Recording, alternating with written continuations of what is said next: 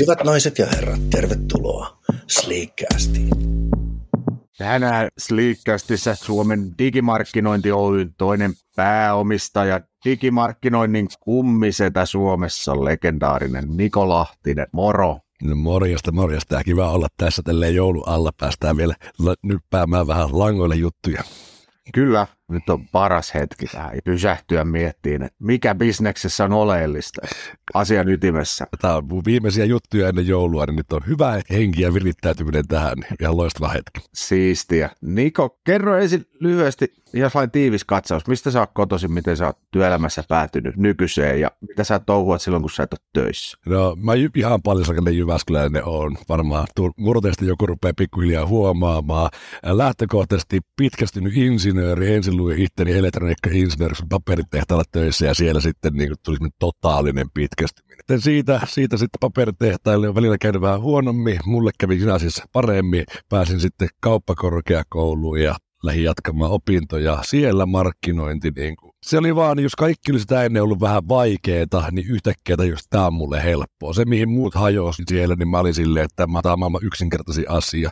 Mä rupesin, jos räppärit menee kadulle ja miettii riimejä, niin mä rupesin katsoa brändejä, että miten nämä toimii. Mulla pyöri se markkinointi koko ajan päässä. Tota, sitä mä oon kelannut nyt kymmenen vuotta siinä saat tehdä aika paljon kaikenlaista ja mennyt eteenpäin ja rakastan sitä työnä enemmän kuin voisin kuvitella, että työtä voi rakastaa. Mutta muuten mä oon aika semmoinen digiajan metsästä ja keräilijä. Et mä, mä pyörin digimaailmassa, mutta sitten kun mulla loppuu tämä työosia, niin mä oon tuolla metsässä, metsästämässä, kalastamassa, niin teen kaikkea ihan muuta. Mun luonne siinä vaiheessa, että perheessä on kaksi lasta ja puoliso, mutta sitten ne nauraa aina, kun mä häviän syksyllä viikoksi mökille, itsekseen takka tulee ääreen sinne vaan miettimään ja puhelinta ei oikein mitään, mä vaan on siellä. Toi on nykyään aika muodikasta. Mäkin on välillä jäänyt melkein nalkkiin sellaisiin videoihin, kun joku menee metsään ja vaan dokumentoi sitä teltassa möllöttämistä. Varsinkin talvella videostakin välittyy, että siellä on pimeätä ja kylmää ja hiljasta. Ai, että siinä tulee itselläkin vähän niin kuin sellainen sydän sykähtää, vaikka vaan tuijottaa sitä himassa. Sit. Se on eräänlainen takkatuli-efekti nyt. Tämä on tosi paljon ilmestynyt nyt.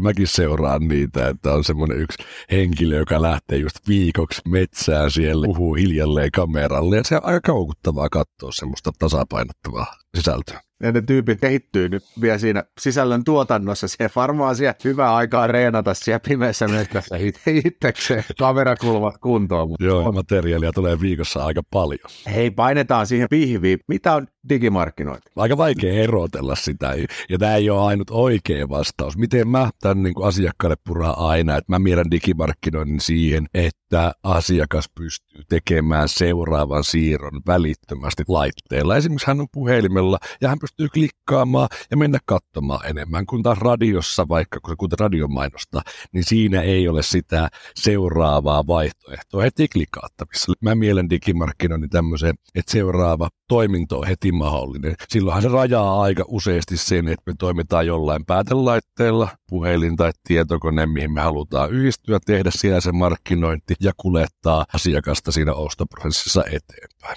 Tämä on mun ajattelu siitä, että mitä on digimarkkinointi välittömästi eteenpäin menevää myyntitapahtumaa, missä asiakas pystyy hankkimaan itselleen lisää informaatiota tehdäkseen ostoksen. Pitääkö sen olla sellaista asiakaslähtöistä? Voiko ajatella, että digimarkkinointia on vaikka No puhelinmarkkinointi. Mä pidän enemmän koneella tehtävää markkinointia siinä ja en niin kuin soittamista mielessä siinä digitaalisessa markkinoinnissa, koska vaatii sen ihan täysin ihmisen soittamaan siihen. Vielä kun mennään digimarkkinointiin, niin mä pidän sitä kohdentamista aika tärkeänä elementtinä siinä, että me tietää, kelle me halutaan markkinoida ja millä viestillä. Ja se on niin kuin digimarkkinoinnin tietenkin yksi ydin, mistä puhutaan. Jos vielä toinen, ehkä vielä tyhmempi kysymys kuin toi äskeinen. Nykyään on yleistynyt sitten robottisoittaja. Mm. Olisiko se digimarkkinointi? Sekin on vähän siinä, että kun ei se mene se ostoprosessi eteenpäin, ellei se sitten tee sitä loppuun asti. Mä, mä pidän sitä enemmän siinä, että se asiakkaan oma ehtoisuus, hän pystyy kiinnostumaan tuotteesta, ää, ymmärtämään, että hänelle sopii ja lähteä selvittämään sitä enemmän ja tekemään sen ostoksen tai mahdollisimman lähelle menemään ostosta mutta en ole kyllä robottisoittamisen asiantuntija. Että aina kun robotti on mulle soittanut, niin se puhelu on päättynyt hyvin, hyvin nopeasti, ja en ole yhdellekään asiakkaalle ikinä suositellut, että ei, nyt me kuule muutetaan teidän bisnes tällä robottisoittamisella. Me palvellaan asiakasta ja hän pystyy menemään siinä ostoprosessissa eteenpäin. Et mä käytän aika useasti semmoista niin analogia siinä, että mä yritän miettiä, että me tehdään samaa digitaalisuuteen, kun gigantin myyjä tekee gigantissa. Tuut sinne liikkeeseen, sä mietit, että mikä puhelin mulla on vaihtoehto, ja sä pystyt lähteä siellä etenemään sen ostoprosessissa. Sä liettii sitä informaatiota verkosta, menee eteenpäin. Vähän samalla lailla, kun sä kysyisit kysymyksiä sitä myyjältä. Vuorovaikutteista koneen kanssa ja ihmisen kuljettaminen kohti sitä ostopäätöstä. Sillä tavalla mä mietin digimarkkinointia. Jos ottaa markkinoinnin yleisesti, siellä on nyt sitten kaikki muutkin markkinoinnin osa-alueet. Tehdäänkö digimarkkinointia yleensä erillisenä vai yhdistetäänkö sitä sitten hybridimarkkinointia vai? Kyllä se oikeastaan täysin on nykyään. Digimarkkinointi rupeaa olemaan terminologiana ehkä vähän, koska niin suuret osat yritysten markkinointipanostuksesta menee digitaaliselle alustoille, niin se rupeaa olemaan sitä markkinointia. Tietenkin jotkut, se, ne mitkä ei niin paljon markkinointikentässä pyöri, niin mieltää sen digimarkkinoinnin erikseen, mutta kyllä se on ihan kaikkien kanavien hyödyntämistä yhteen, että miten me saadaan ihmiset kiinnostumaan. Ja vaikka jos sulla on isot TV-kampanjat menossa, niin kyllähän se näkyy Google-haku Sä herätät ihmisten mielenkiinnon tuotteeseen ja sä ohjaat niitä hakemaan Googlesta tietoa siitä tuotteesta. Kyllähän se näkyy heti, että se hakumäärät kasvaa. Teet iso TV-kampanja, niin ethän sä voi jättää Google-puolta huomioon. Kahdetaan pelata yhdessä. Mä koen jotenkin, jenkit on nyt sitä markkinut oivaltanut koko homman aikana. Kärmeöljykauppiaat ja sieltä sitten noussut ja ne on aina vaan edelläkävijöitä siinä. Niin onko se aina vaan sellainen, että Suomessa ollaan ihan ulalla markkinointihommista, että täällä osataan insinöörityö, mutta sitten ruotsalaiset osaa markkinoida. Mä oon aika vahvasti eri mieltä tästä asiasta. Tämä voi kääntää tietysti mihin tahansa, mutta mun mielipide, miten mä haluan kun asia ja kannustaa suomalaisia. Aina sanot, että huoneen myymään pikkusen ujoa ja tälleen. Kun meille sanottiin, että täällä on olemassa verkko, että sä voit myydä sun tavaroita ilman ihmiskontaktia, niin rupesi vähän kiinnostamaan. Sitten meillä on nopeat verkkoyhteydet, meillä on pitkään ne, ja meillä on pitkät välimatkat. Niin meillä on aika luontaisesti ruvennut kehittää digitaalisen markkinoinnin osaamista sinne ei ole halunnut se pienikään kauppa tuossa kivielvässä aktiivisesti myyvää, vaan on toivonut, että kumpa mun ei tarvitsisi nyt kellekään puhua mitään, vaan ne asiakkaat. Niin meillä on aika hyvä osaaminen siinä. Jenkeissä tietenkin katsotaan sitä isoa päätä. Isot yritykset, nehän on ihan, ihan loistavia tuloksia suvereeni. Mutta se keskitaso, että miten suomalainen neljän miljoonan euron verkkokauppa tekee markkinoita, ja se on mun mielestä ihan niin kuin maailmanluokan tekemistä. Se vaan se meidän mittakaava on niin paljon pienempi. Sitten kun sä vertaat käteiskaun Saksaa, kun meillä on ihan järjettömät mahdollisuudet siinä, kun me ollaan totuttu tekemään jo pitkän aikaa hyvää markkinointia hyvää informaatiota tuonne verrattuna vaikka niin Saksan tekemiseen pureutuu vielä siihen digimarkkinointiin. Se on nyt Google-haut eri sosiaalisen median alustoissa voi näkyä mainoksina tai sisällöntuotantona. Sitten se muun markkinoinnin linkkaaminen siihen. Mitä mä missaan digimarkkinoinnista? No sä rupeat miettimään heti kanavien kautta. Ja me mietitään, että hei tuli uudet kanavat, meidän pitää mennä sinne kanaviin. No ensinnäkin, ketä me halutaan tavoittaa ja millä me halutaan niin erottautua siellä, kun se markkinointihan ei ole se juttu, vaan se, miten sä palvelet siellä verkossa. Miten sä saat se ihmisen ostamaan, mikä se on se sun arvonlupaus, erottautumistekijät, koska tämä puhelin, tämähän on aivan uskomattoman homogeeninen ympäristö. Siis brändit sun saman kokoisella näytöllä, samassa tilanteessa siellä kotisohvalla, kun sä semmoisen kaksinkerroin räpläät sä puhelinta illalla kahdeksan aikaa, vähän väsyneenä työpöön jälkeen, niin se on tosi homogeeninen ympäristö. Se on mahdollisuus aika vähän erottaa miten saat sen oman yrityksen erottautumaan, miten me saadaan sen niin ymmärtämään se asiakas, tämä on meidän arvolu. Ja sen jälkeen se, että miten ne kaikki kanavat ohjaa sinne liikennettä ja kelle me oikeastaan puhutaan, niin siinä on niin paljon vielä kehittämistä. Vertaat vaikka sitten, sä oot Google-haussa, niin sä haet jo tuotet. Sä tiedät, että tämä tuote ratkaisee jonkun mun ongelman. Mä tarviin tämän tuotteen. Se dialogi lähtee paljon pitemmältä siihen, että hei, minkä takia sun kannattaa ostaa just meiltä, mitkä on meidän kilpailuedut sulle, koska sulla on tämä ongelma. Taas sosiaalisessa mediassa niin sä voit asiakkaasta, kertoo, että hei, sulla saattaa olla tämmöinen talo, tiesitkö, että sulla voi olla sillä tämmöinen ongelma, ja se asiakas ei ole vielä edes tunnistanut ongelmaa, ja se keskustelu lähtee ihan eri kohdasta. Se on enemmän sitä, että kelle sä tarjoat sun palvelua, mikä sun arvolupaus on, ja miten se asiakas pystyy sen erottamaan sitä puhelimen näyttelistä kaikista muista vaihtoehdoista. Ja sen jälkeen sä voit vasta miettiä, että mikä kanava on oikea tavoittaa ne ihmiset. Tätä keskustelua käydään enemmän nyt, kun kaikki on, on tullut jo niihin digikanaviin. Sun pitää ruveta löytää se aito kilpailuetu sieltä, että minkä takia se dialogi se asiakkaan lähtee käyntiin, kun se itse kanava ei ole enää ratkaisu. Miten sitä asiakasdataa, onko sitä nykypäivänä vielä saatavilla? Toi Google-haku on ilmeinen, siinäkin pystytään vasta palveleen, tuottaa lisäarvoa asiakkaalle sitten, kun se asiakas itse keksii hakea jotain. Itsellä on hyvä esimerkki talosta pamahti maalämpöpumppu. Olisi ollut kauhean otettu, että huoltoyhtiö olisi ottanut muuhun yhteyttä vaikka vuosi takaperin, että hei, että sulla on tämän ikäinen maalämpöpumppu, että eikös vaihdeta sinne osia, niin se ei mosahda keskellä talvea. Pystyykö tuollain tarttuu niin kuluttajadataa, ja onko, se, vai onko siinä nyt just se eettinen kysymys, että mistä saa edes kerätä? Asiakasdataahan saa kerätä, kun saa asiakassuhde siihen sun maalämpöpumpputoimittaja. Siinä vaiheessahan heillä on omissa järjestelmissään kyllä tietoa. Sitä ne ei saa GDPR mukaan siirtää vaikka Googlen tai Metan palveluihin. Totta kai hyvällä kanta-asiakasjärjestelmällä tai CRMllä pitäisi ollakin tuo palvelu, että hei, me halutaan vähän kasvattaa sun elinkaariarvoa, myydäänpä se vuotta aikaisemmin, tai oltaspa vuosi aikaisemmin käyty sanomassa, että nyt Jari, on tämä pumppu aivan sökö, että nyt tästä kun tilaat, niin vielä saat se, eikä ensi talvena palele, niin sehän olisi ollut tosi loistavaa palvelua. Eihän tuo nyt ole vielä monessakaan osalla kovin pitkällä, voitaisiin olla, niin kuin, että hei, me tunnistetaan asiakkaat, tiedetään mikä heidän elinkaariarvo on ja missä vaiheessa meidän kannattaa heille myyä lisää tai auttaa heitä tuotteensa kanssa paremmin. Mutta tuo on niin kuin CRM-pään asia sitten, ei digitaalisen markkinoinnin. Alustapuolen asioita tuo ei ole. Avaako vähän tuota elinkaariajattelua? Me tunnistetaan, että hei, tämmöinen asiakas ostaa meiltä, mitä palveluita hän tarvii sen asiakkaan elinkaaren aikana, eli mitä me voidaan myydä lisää, minkälaisia ongelmia hän mahdollisesti kohtaa sen tuotteen ostoprosessi tai jälkeen, miten me voidaan sinne tuottaa sitä. Ja tämä on äärimmäisen mielenkiintoinen aihepiiri, vaikka autoliikkeethän on tässä taas esimerkki siinä, että myy sulle auton, tekee sen takuuvuolot, sen jälkeen sulla katausajat sieltä, ne kasvattaa sitä. Nykyään sitä mietitään enemmän, lämpöpumput olisi seuraava ajatus, että hei sinne voitaisiin tuoda nämä pyöräostamiseen rupeaa tulee varaosa-ehdotukset. Tutkittiin yhtä sivusta, missä intohimoisen downhill-pyöräilijöille ne rakentaa se oman pyöränsä siellä ja suurin piirtein pystyy kertomaan, että minkä verran ne ajaa, minkälaisessa ympäristössä, niin se rupeaa suosittelemaan varaosia sen mukaan, kun ne todennäköisesti on kulu. Niin siinä on mun mielestä niin kuin, että kasvatetaan asiakkaan elinkaarta, saadaan hänet nauttimaan tuotteesta enemmän ja tehdään sille lisämyyntiä.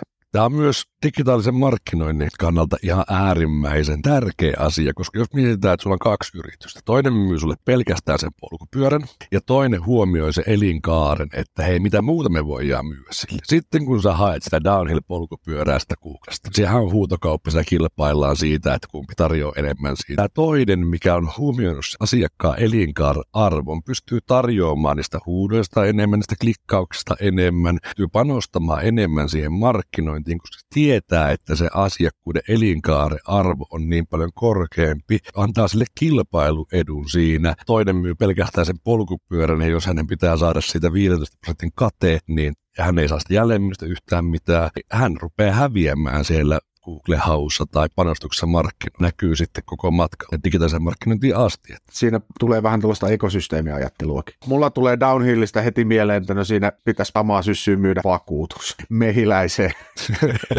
Yhden kesän sitä kokeilleena, jos totesin kyllä, että tästä tulee kyllä aika nopeasti joku olkapää Lahtiselta ulos, että jäi yhteen kesään jo kokeiluihin. Hurja laji, mutta kyllä se vähän koukuttaa.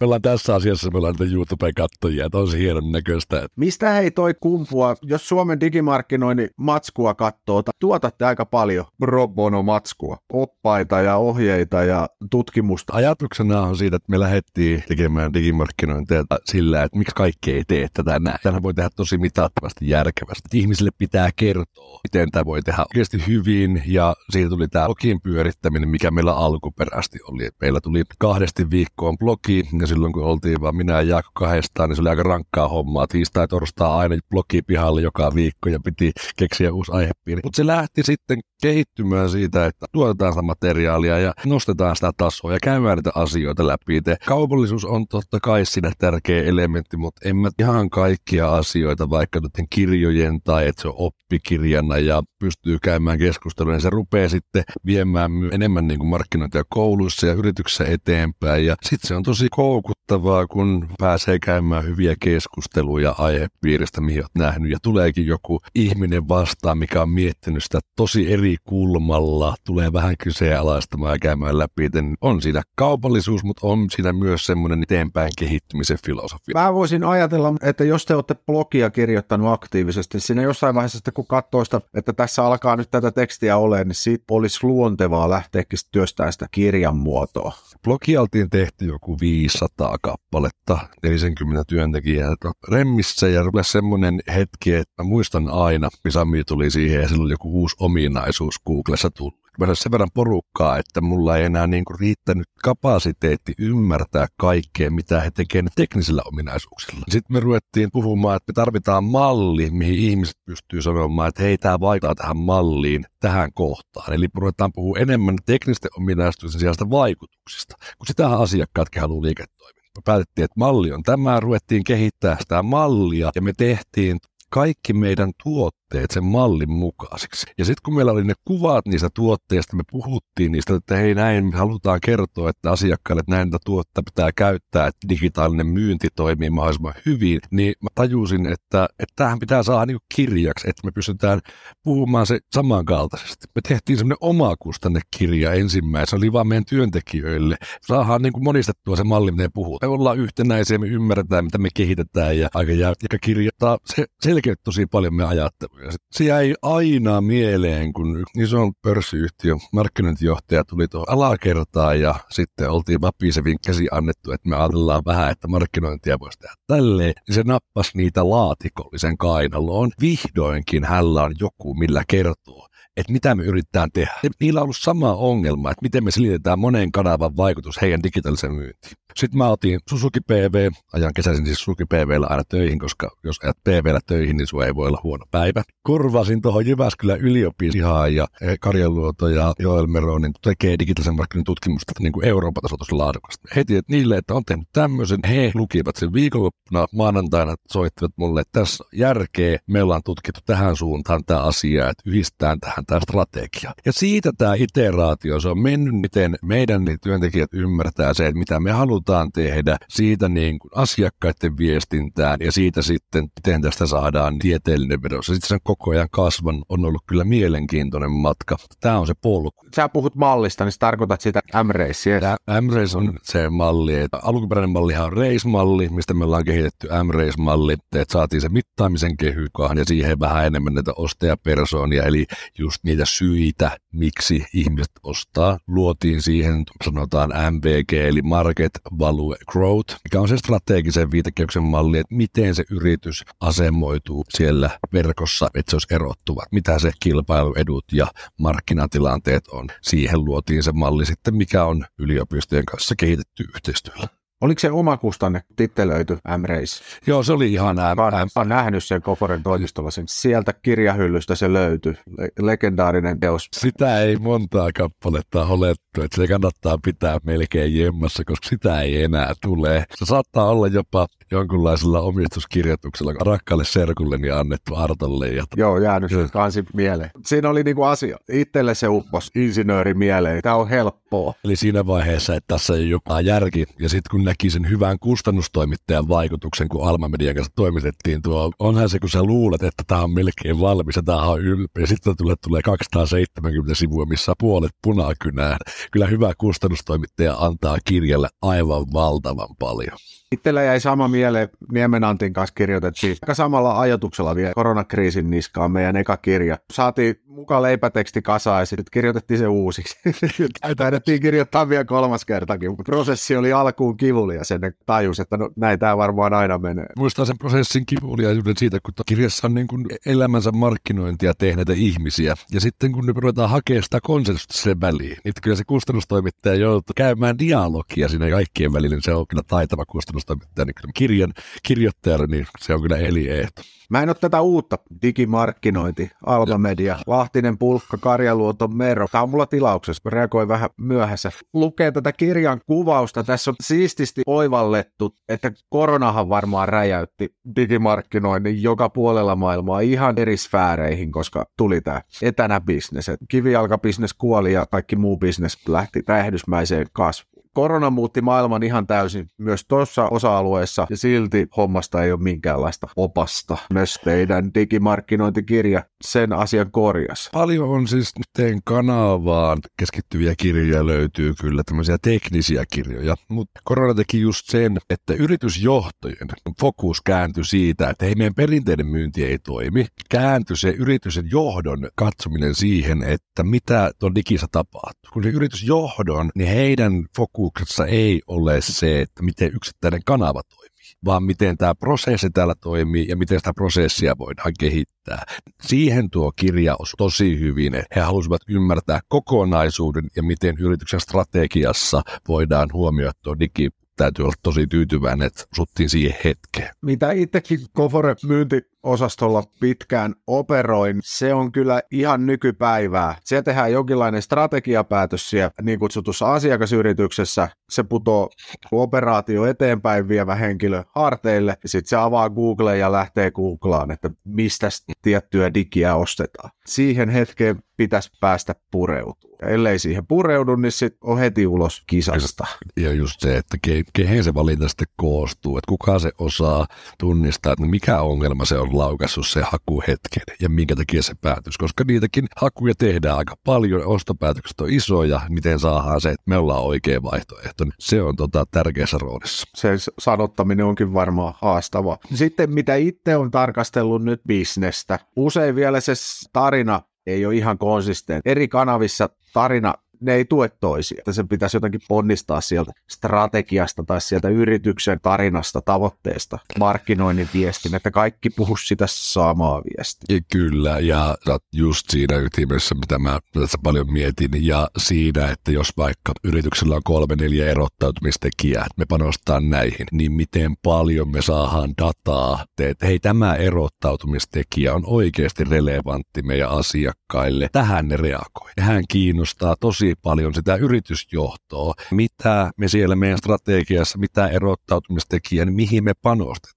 että onko se nopea toimitus, parhaat asiantuntijat, jos mitä me lähdetään niin erottautumistekijänä korostamaan. Sen feedbackin saa markkinoista tosi nopeasti. Se on niin hyödyllistä sille taas strategiaa tekevälle joukolle. Mun mielestä tuo ihan uraa urtavaa ja itse markkinointia seurannut vähän etäämältä. Yleensä se on vaan sellaista, että se kampanja työnnetään pihalle ja ei ole tuollaista ajatusta, että siitä saisi jotain tuollaista niin muun yrityksen toimintaa ohjaavaa dataa. Yleensäkin se markkinoinnin mittarointi on haastavaa. Et markkinoidaan kuin kaikki muukin markkinoi, mutta että siitä olisi linkki, että tehdään markkinointikampanja ja sitä pystyisi jollain mittarilla mittaroimaan, niin rakkaat kilpailijat voi tietenkin ottaa tämän käyttöön saman tien, mutta me tapaamme sen yrityksen johtoa. Me otetaan Exceliin sen yrityksen ja sitten sen kolmen pahimman kilpailijan etusivun arvonlupaukset, erottautumistekijät. Me laitetaan ne Exceliin, kysytään, että mikä on teidän yrityksenne et usko, miten usein ne on silleen, että nuo on kaikki ihan samanlaisia. Ja sitten alkaa se pikkuinen epävarmuus. Ei välttämättä tiedetäkään, että mitä meidän etusivulla edes lukee. Että laitetaan värit pois, lokot pois, jätetään vaan sanat. Ja sitten kun vielä saa jonkun laskeutumissivun auki ja sanoo sille yritysjohtajalle, että jos mä olisin sun paras myyjä, niin haluaisit sä, että mä luen ton sivun ääneen kun se rupeaa katsoa sitä, sanoo, että eihän tossa ole, mennään verkossa hirveän helposti älyttömiin latteuksiin. Me luetellaan itseisarvoja, se on aivan poskihampaan makusta menoa. Et ei niinku, se on ihan sitä pullaa myös, niin sitten sä tajuat, että eihän tota voi lukea ääneen. Mutta me ohjataan tolle sivulle 1500 ihmistä päivässä, missä se pulla sen makuinen myyjä rupeaa puhumaan sitä ihan latteuksia. Onko se sitä, mihin sä yritystä oot kehittämässä? Niin tämä herättää se ajatus ajatuksen siitä, kun me pyöräytetään toistepäin. Tämä on sun paras myyjä, Tämä kertoo tämmöistä arvolupaukset, tämmöistä erottautumisen tekijät tälle kohderylleisölle. Me tuodaan mainonsa tämän, niin se ymmärtääkin, että aivan, tämä ei ole enää meidän markkinointihenkilö, vaan tämä on meidän paras myyjä. Mitä se puhuu, miten me voidaan puhua enemmän tota asiaa ja miten me voidaan tehostaa noita kilpailuetuja, koska tämä tyyppi myy kaikkein eniten. Tuo ymmärrys on muuttunut koronan jälkeen, niin se keskittyminen siihen, että mitä tehdään, on tullut ihan erilaiseksi. Kohtaisesti aika harvan, ei go GoForen, ei digimarkkinoinnin, ei se lämpöpumppu sivuilla pyöri semmoisia ihmisiä, että tulipa GoForen sivuille vaan viihtymään. Täällä on hassuja kissavideoita, niin ei ole GoFore. Kyllä siellä on aina yleensä asiakas, työntekijä tai potentiaalinen työntekijä, joka on tullut hakemaan jotain informaatiota. Ainakaan se ei ole tullut hakemaan tässä meidän virittäytyneessä maailmassa sitä, että siellä on mahdollisimman tylsää tai latteuksia puhuvaa informaatiota, vaan itselleen relevanttia informaatiota. Kyllä mä suhtaudun aina kävijään aika niin kuin vakavasti, koska ei se siellä huvikseen aikansa käytä. Joku sen sinne ajo, meidän pitää miettiä, että mikä ja mitä se voisi tehdä seuraavana. Meillähän on nyt tämä uusi startup, tässä Leak Oy, mikä mm. tekee provisiopalkalla IT-konsultointia, ja meidän ländäri, siellä ei oikeastaan muuta kuin ranskalaiset viivat, palkkamalli, lomamalli, eikä mitään muuta. Se on toisinaan saanut ihan hyvääkin palautetta, että no suoraan asiaa tyylinen juttu.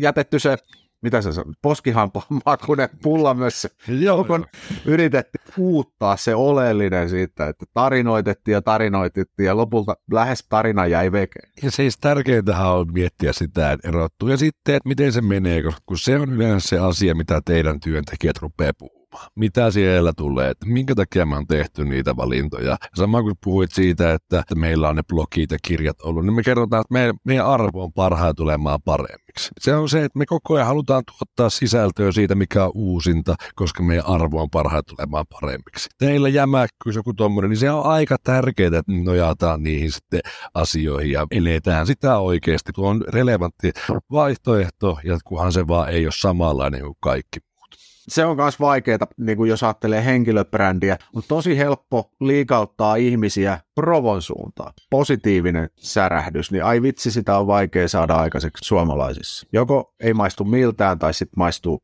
vähän turha tuliselta. Ja kyllä siellä niinku niitä sitten positiivisia keskusteluja, me kynnys vaan tulla jotain kehumaan, niin on tosi korkea. Jos se kehu tulee, niin se tulee kyllä LinkedInin privassa.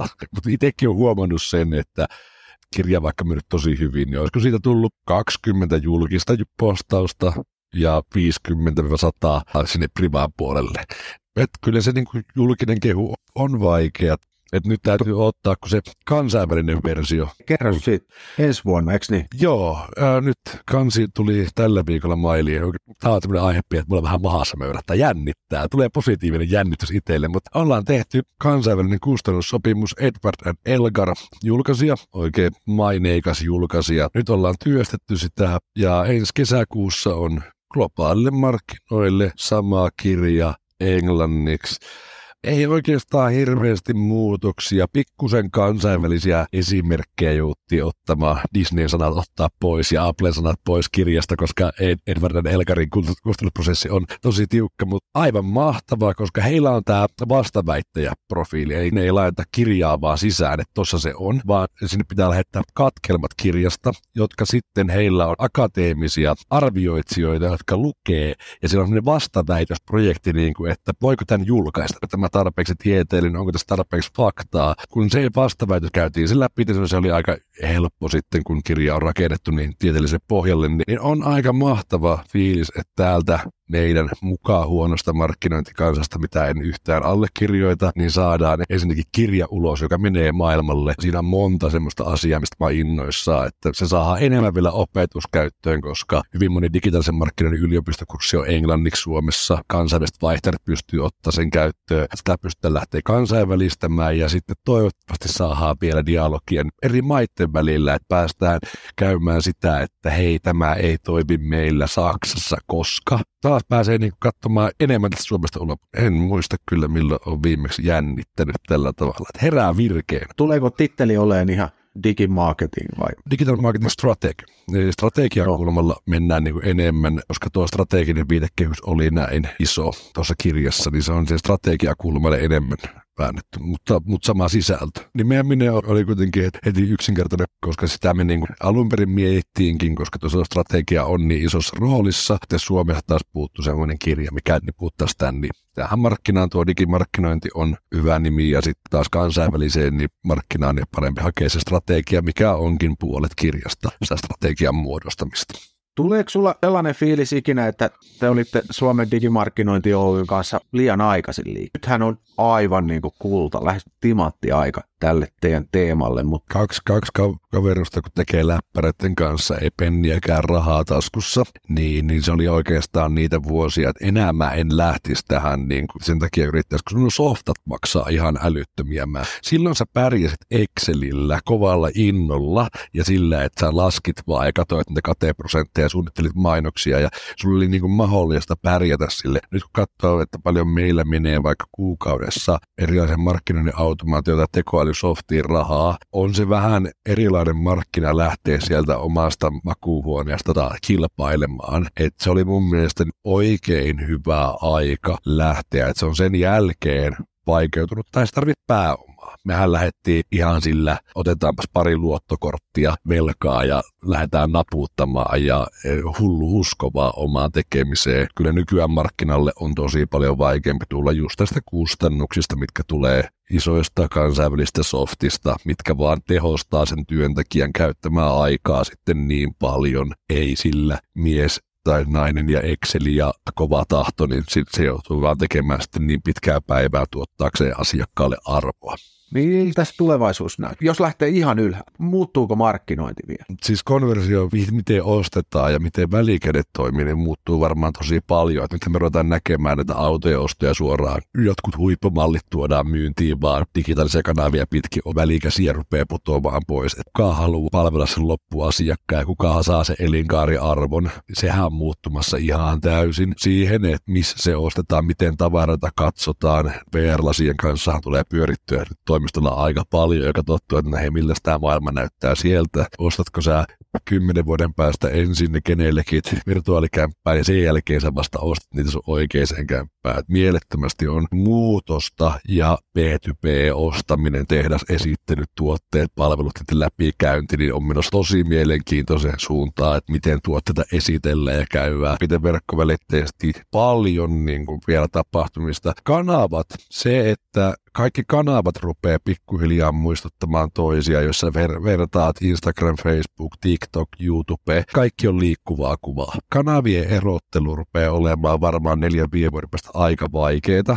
Pystyformaatissa olevaa liikkuvaa kuvaa, mitä kaikki katsoo, et sä välttämättä tiedä edes, että ootko sä nykyään TikTokissa vai Instagram Reelsissä. YouTube Shortti toimii ihan samalla lailla. Facebookin tulee koko ajan. Et se muuttuu, mutta tuo ostamisen pääty, niin siellä on valtavia steppejä menossa ja siellä asiakkaiden palveleminen ja välikäsien putoaminen pois, niin tosi mielenkiintoista katsoa, että miten tämä rakennetaan, niin digitaalisia myyntikoneistoja ja varsinkin se, kun yritykset rupeaa sitten tekemään pelkästään digitaalista myyntiä, että ei ole kivijalkoja ollenkaan, että ollaan pelkästään verkossa tapahtuvia ja ainut myyntiprosessi on digitaalinen myyntiprosessi. Sehän hyppäyttää sitä vielä valtavasti eteenpäin seuraavan kymmenen vuoden aikana. Ihan niin kuin uskottava visio mun mielestä. Tuohon suuntaan se on menossa. Niin kuin eri bisneksissä ja eri puolilla maailmaa.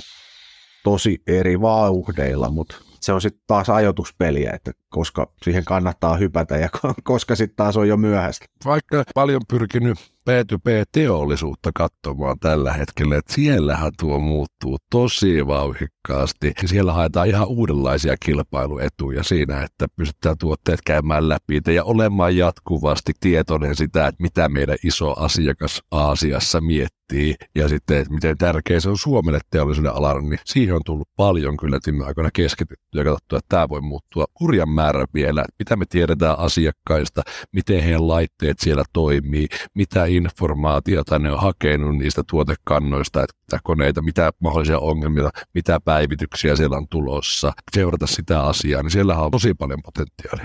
Vähän toisaalta tulee tuohon nyt vielä sellainen aasinsilta. Ekosysteemeissä puhutaan myös data-alustoista. Jos on joku teollisuuden ala, niin siellä firmat jakais sen datansa jollain pelisäännöillä sillä mm. että siihen pystyisi muutkin kuin se tämänhetkinen laitetoimittaja pureutuu, vaikka sä firmana jakaisit sen sun laitetiedon, että mi- mitä sulla on ja missä ne on, jolloin sitten siihen pystyisi kilpailija tulee tarjoamaan sulle sen datan pohjalta ehkä jopa parempia ratkaisuja. Kilpailijoille, niille kilpailijoille ei ikinä, mutta se, että saat sen alihankintaketjun, niin sehän on tosi tärkeä sulle se, että sä saat sen alihankintaketjun toimimaan.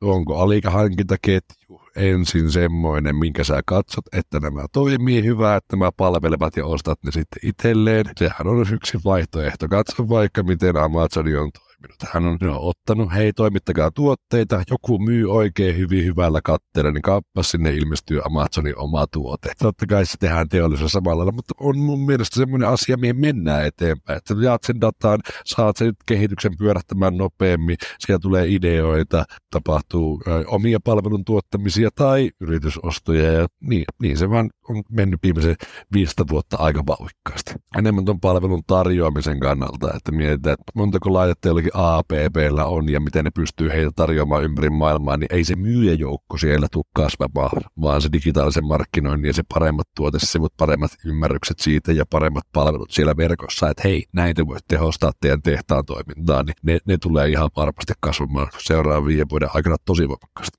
Miten sitten Suomen digimarkkinointi Oy?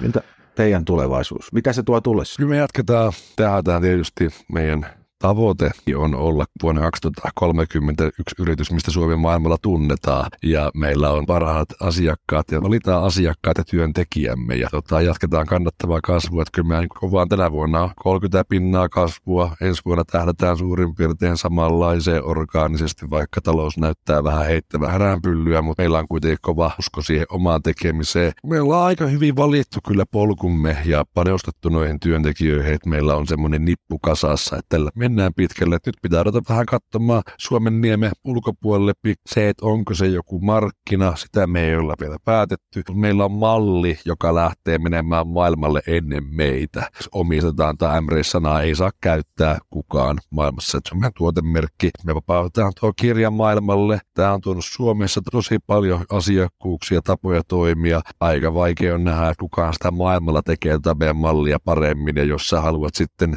Ämbres-kirjan luet tuolla Saksassa ja haluat sen sitten itsellesi ostaa, niin kyllä se meille päin varmasti suuntautuu. Kovalla kasvulla kunnioituksella työntekijöitä kohta ja tiimihenkenä, niin kyllä me tähdätään pitkälle. Mä kanssa uskon tuohon englanniksi tehtiin kirjaa. Tulee ensimmäisenä mieleen Business Model Canvas, mistä kaveri vaan kirjoitti kirjan, että hän olisi tämmöinen canvas, ja ja. puff, loppu on historia, ihan posketon me- menestystarina. Ja. se vähän lähti siitä, että hänellä oli malli, joka hänen mielestään toimii, ja sitten puski sen kirjaksi, ja se oli siinä sitten. No mitäs, Niko, mitäs sun tulevaisuus tuo tullessa? Mä oon määritellyt mun oman tulevaisuuden, että mulla jäi ehkä vähän urheilupuraa pikkusen hampaan koloa, että en ihan uskaltanut antaa omaa maksimia. Niin mä oon määritellyt mun omaa, että mä haluan tässä digitaalisessa markkinoissa markkinoissa katsoa se oma maksimi mä niin kauan fokusoidun, keskityn, ja sitten kun musta tuntuu, että ei tämä mene enää, enää niin kuin eteenpäin tämmöisellä, niin sitten mä oon niin kuin, yritän suhtautua tähän niin kuin urheilijan elämään. Tässä ei ole sinänsä aikaa olympiadia tai mä en, mun aivot ei toivottavasti lopeta toimimasta, niin mä oon ajatellut vaan etsiä sen omaa maksimin, nauttia perheen kanssa olosta tosi paljon ja jääkiekkohullusta pojasta sen kanssa ihana vetää takapihalla lätkää kaikki illat ja luistella siinä, mutta kyllä mä oon pelini, lajini valinnut, tähän mä keskityn, haluan tulla siinä siinä hyväksi kova puhuttu englannin harjoittelu mulla on menossa, että pystyisi tuonne maailman ulkopuolelle menemään. Että siihen nyt on panostanut paljon tosi tyytyväinen, missä on. Tosi jännittynyt siinä, mitä voi tulla ja ei ole semmoista, että tarvitsisi lähteä kattelemaan hirveästi sivuille, että nyt mennään vaan eteenpäin ja ollaan tämän joukkueen kanssa ja katsotaan, että mikä mun pelipaikka on, niin missä mä voin tuoda sen maksimaalisen arvon. Toi on aika hieno kuulla. Me Niemen Antin kanssa kirjoitettiin se toka kirja Itsensä johtajat, missä tarkasteltiin hyvää elämää ja siinä oli sellainen ikikai-malli. Kuvas aika lailla ton.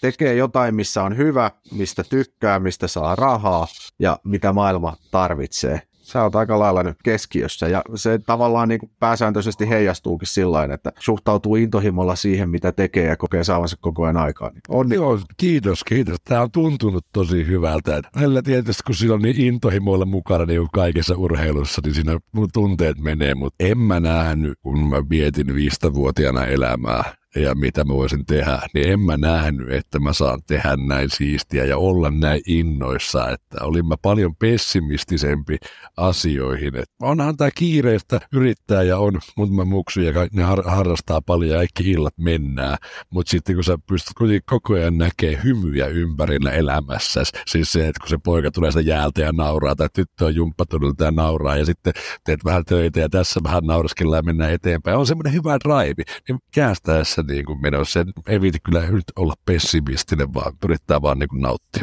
Ai, viisaita sanoja. Mm. Niko, kiitos. Kiitos, oli mukava olla.